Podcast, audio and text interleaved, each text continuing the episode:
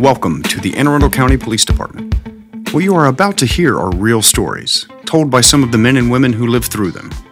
Join us as we examine active, closed, and sometimes cold cases with an occasional look behind the badge. Our mission is to be informative and engaging with the goal of providing justice and just maybe closure to our victims and their families.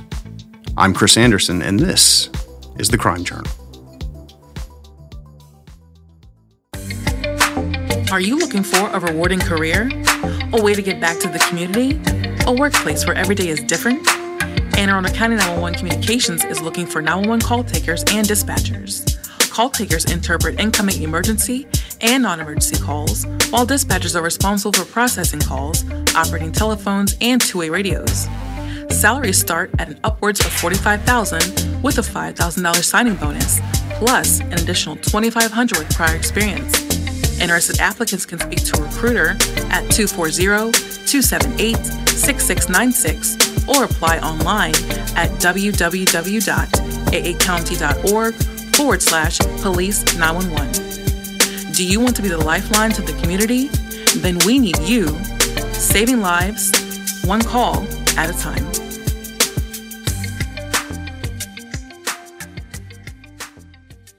Hey, I'd like to welcome everyone to the show. I am your host, Chris Anderson, and you're listening to The Crime Journal.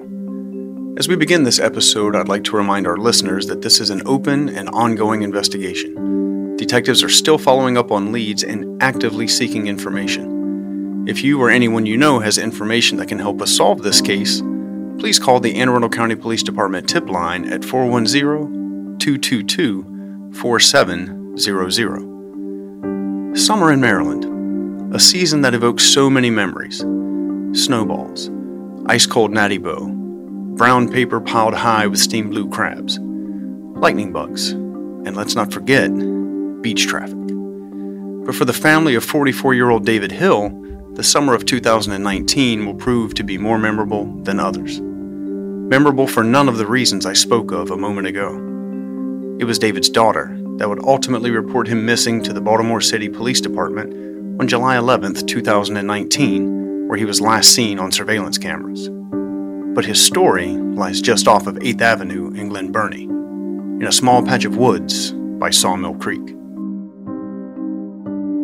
Today I am joined by cold case detective Mr. Jason DePietro how you doing, Chris? Thanks for having me back. I appreciate you being here, and we are also joined by the current Director of Media Relations, Lieutenant Jacqueline Davis. Thank you for having me back. So today we have gathered here to talk about David Hill. David Hill is another one of those unusual cases because initially it wasn't even our case. This this case was initially reported, at least the missing persons part of it was reported to the Baltimore City Police Department. So, how how did we become involved with the case uh, involving David? So, back up a little bit. July 11th of 2019, um, the Baltimore City Police Department conducted a missing person investigation into the missing uh, disappearance of David Hill. Um, his daughter had reported uh, him missing, and she had um, last seen or spoke to him on or about June 19th of 2019. Um, they did their investigation. We were not involved at the time because obviously he was reported missing in Baltimore City. But then fast forward to September of 2019, we had a witness come forward to us that indicated had additional information as to what had happened to David, and um, basically provided us information that led us to believe that he was uh, most likely assaulted and murdered here in Anne Arundel County. So, so do we know why his daughter reported him to Baltimore City, or was that the jurisdiction where he where they last saw him, or where she had last contact with him, or do we do we know why that went the direction that it did? Yeah, so with a missing person investigation, it's where you're last seen generally is where you're reported missing, and in this case, um, it was Baltimore City who took the initial report. But once we got the information in September, uh, we started to move forward with our investigation in cooperation with Baltimore City. And the the information in September was unsolicited, or do you want to discuss how we what, was that just random? It was random and it was basically and another reason i'm glad you're doing these podcasts it's someone that basically said hey i, I got to get this off my chest. I have information. I'm not going to hold it back anymore and provided us information as to uh, what possibly happened to him Now, for our listeners who may not be familiar with Anne Arundel County or where we're located, you say that this is an Anne Arundel County homicide investigation, but reported missing in Baltimore City. Where are we relative to each other? So Anne Arundel County butts up to Baltimore City. Um, on their southern end, our northern part of the county hits their southern part of the city. So a lot of times we will uh, work in conjunction with Baltimore City, their missing person unit or their homicide unit, because there's a lot of overlay in our cases, um, and that happened here in this case. So, for the information that you got, the unsolicited information, the Good Samaritan who came forward and said, Hey, I have to get this off my chest, did he say that where this occurred was on that city line, one of those maybe Baltimore address, but Anne Arundel County locations, or It it um where we believed it occurred is in the county, on the northern part of the county near the Baltimore City line. okay. So you get this information. What what happens next? What do you do with it? uh, initially uh, our missing person unit started running with this, um, and then we quickly joined in on the homicide unit. Is that um, you know we interviewed, found as many people as we could that knew David. Um, so we're interviewing friends of David, and David was was homeless. He was living in a homeless camp. Um, so we started speaking to a lot of individuals who are homeless as well, who gave us additional information. On top of that, we started going back through video surveillance uh, up in the city, trying to locate where he was last seen and if he was last seen somewhere, who he was with. And our investigation, the last video we can actually find of him alive was found on June 21st, and he was by himself. He was picking up medication in the city of Baltimore. So now, from our experience, you said that you know these people came from a, a homeless camp, or um, the information came in that way. That does pr- prove additional hurdles for us because a lot of times people are transient. They may be homeless because they're moving through the area, or they are trying to find a, another place to go, and then they end up going to a home, and there's no way to to track people or no records to be able to track people's movements. How does that uh, affect your investigation or going forward with that? Well, in this case, it was old fashioned police work of boots on the ground, going into homeless camps, talking to the homeless people. Uh, on top of that, some of the homeless people, they, they have uh, mental health issues. So you have to deal with that as well. Um, and there was, you know, again, you, you said it exactly. Person may be at location A on Monday, but Tuesday rolls around and they're at location B and then C the next day. And you're constantly having to try to keep up with them because some of the people just don't have phones. There's no way to communicate with them. So you just have to literally get in the woods and go to the, uh, you know, the tents and, and, and try to talk to people. Yeah, and we'll, we'll I guess we'll say the initial person who or good Samaritan who stepped forward. We'll, we'll refer to them as witness one. Uh, in in what I read is that witness one provided us with witness two and witness three, and and what sort of information, if we can discuss any of it, what sort of information did you learn from all three that was of particular interest to you to kind of point you in the direction that hey, David is not just simply a missing person. So, witness one gives us wit- tells us this is what happened to David, and then gives us witness two, witness three, because we always ask, well, who else knows about this? And they provided that information. So we go talk to witness two, witness three, and they give similar accounts, um, which generally tells us you're telling the truth. If everyone's story is roughly consistent, then you know it's probably good information, generally speaking. So, based upon what witness one, witness two, and witness three said, we believe that uh, David was assaulted and murdered um, probably around Father's Day 2019, and that his uh, body was disposed of. Now, I think this is a, a really good point to make to our listeners here is is you're being very vague specifically on what witness 1, 2 and 3 said.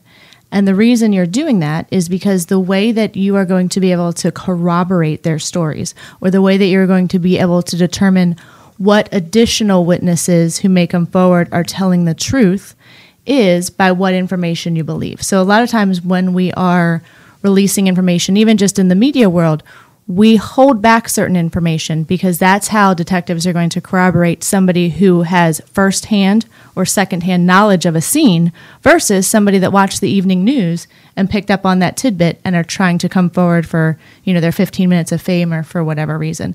So I'm assuming that's why you're not able to say what witness one, two, and three are saying happened to David because you have to protect the integrity of this investigation and hopefully the, the subsequent prosecution down the line.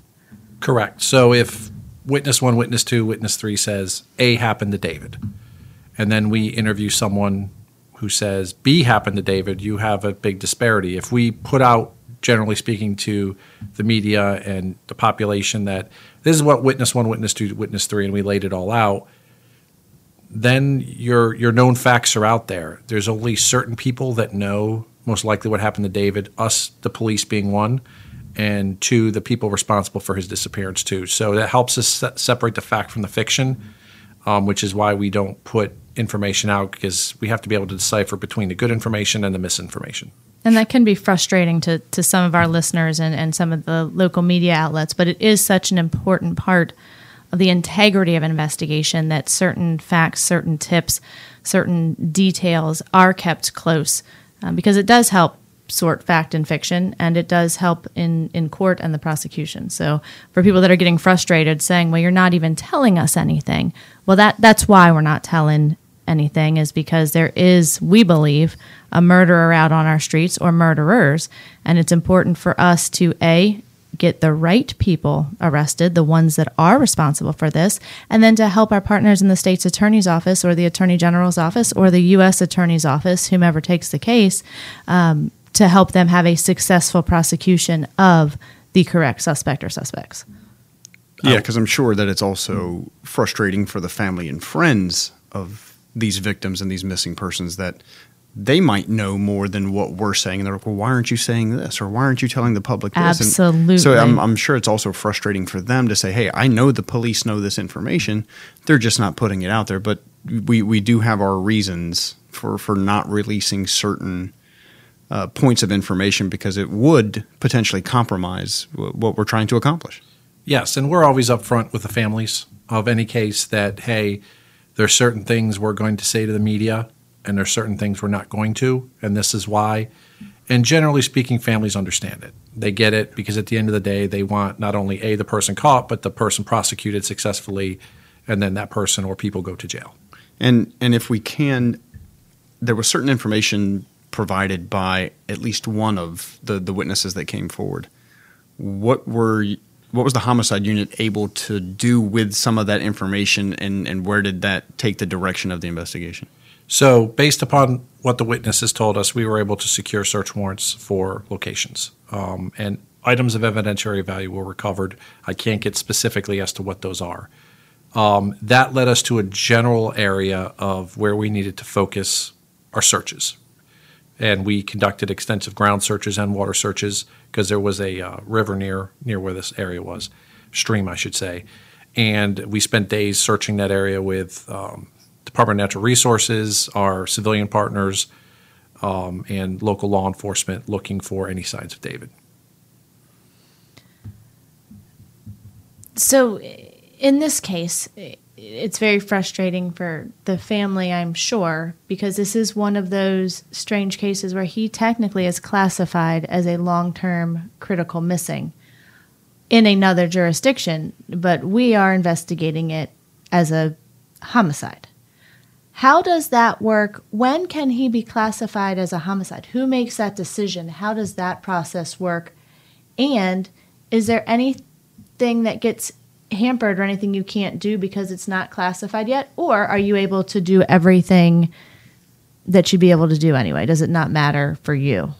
So for us, I mean, the person that classifies someone is deceased is an office of chief medical examiner. In this case, we have not found David. So there's they're not able to determine if he is deceased, his cause and manner of death. Obviously, in this case, based upon our investigation, we believe, again, he was violently attacked and killed and discarded somewhere. Um, does it hamper us? It doesn't because basically, when we go to do investigative things and get permission from the courts, we we tell the stories to the judge and we tell them this is the facts as we know it. This is what person A, B, and C said. And when you get the whole narrative, everyone you know the judge will say yes, although this person technically is not considered murdered because you haven't found them. It's very clear that something most likely happened. So it hasn't really ha- hurt us in that we've wanted to do things, uh, search areas that we want to, because when you have all the facts that the judges get to see.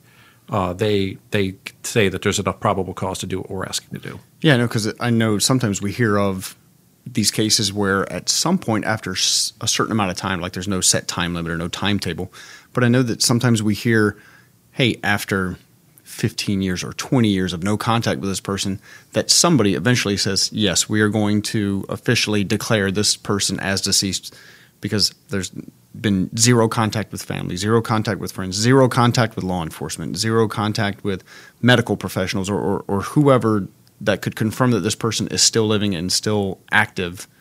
Um, ha- I mean, how how does that happen? And, and in your experience as a as a homicide detective, has that ever happened in any of the cases that you were involved with? Because you've been doing this, you know, almost two decades. So yeah, it has happened in the past. Uh, there's one case where we have never uh, found the person that's missing, and the family actually went to the courts and petitioned to have this person ruled dead, and the courts agreed, and actually declared her dead. Um, that can happen. Doesn't happen a lot. I can only think of one time in my career that I know it's happened. I'm sure it's happened more than once, but um, in this case, you know, I know um, his da- David's daughter's holding out hope that you know one day he'll pop up because again he was homeless, but she's she understands the fact that um, something bad very well may have happened to him, but she just the big thing she wants is closure. Like what happened to my dad and if something bad did happen to him, who did it and why? I'm sure. So, right now, what we have is we have a dad, David, who was last seen buying prescription medication in Baltimore City. And then you got a tip from somebody just over the city line into our jurisdiction in Anne Arundel County who basically said, Hey, David's not missing, David was murdered. That person says, gives you a couple other witnesses who are saying the same type of a thing to you. Is there anything else that you can give our listeners that might help jog their memory? Do we have any type of uh, a can you give a better location of where this may have happened? Any frequent places that David may have hung out where if he is just missing and maybe doesn't want to be found, people can check? Um, anything actionable that, that our listeners can, can do? Yes. So David hung out in a lot of places, but a lot of times he, hang, he hung out in the area of Crain Highway and 8th Avenue. There's a, a large homeless population in that area. Um, we're hoping that this podcast gets to the homeless population. They listen to it, and more people come forward that can maybe give us that last piece of the puzzle so we can find David and find out what happened to him. Um, the one thing I can't stress enough, and I don't fault the person who initially came forward to us in September, but we lost months. He was reported missing in July. This person didn't come forward till September. It's really important for people to understand that although we appreciate it, as you get real information that we're hoping this generates, to please contact us right away so we can get right on it and they can give us a call at 410 222 4700. They can, of course, remain anonymous. And as always, the Anne Arundel County Police Department is offering a $10,000 reward for information leading to the recovery of David and, um, you know, if he was murdered, the arrest and conviction of the people responsible. What happens if he's never recovered? Let's say you are able to get tips that come forward. Let's say you're able to find enough corroborating evidence where you have enough probable cause to apply for an arrest warrant. Is it possible to charge somebody with murder without having a victim?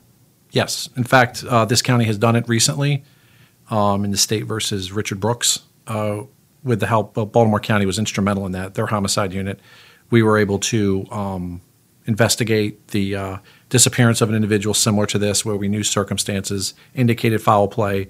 Ultimately, the person was charged and convicted and we never had a body. It was a no body case. So the important thing to that is if you have information of evidence, uh, hearsay, eyewitness, ear witness accounts of what happened to David, it's still important for them to bring that to you, even if they can't tell you, hey, this is where David is.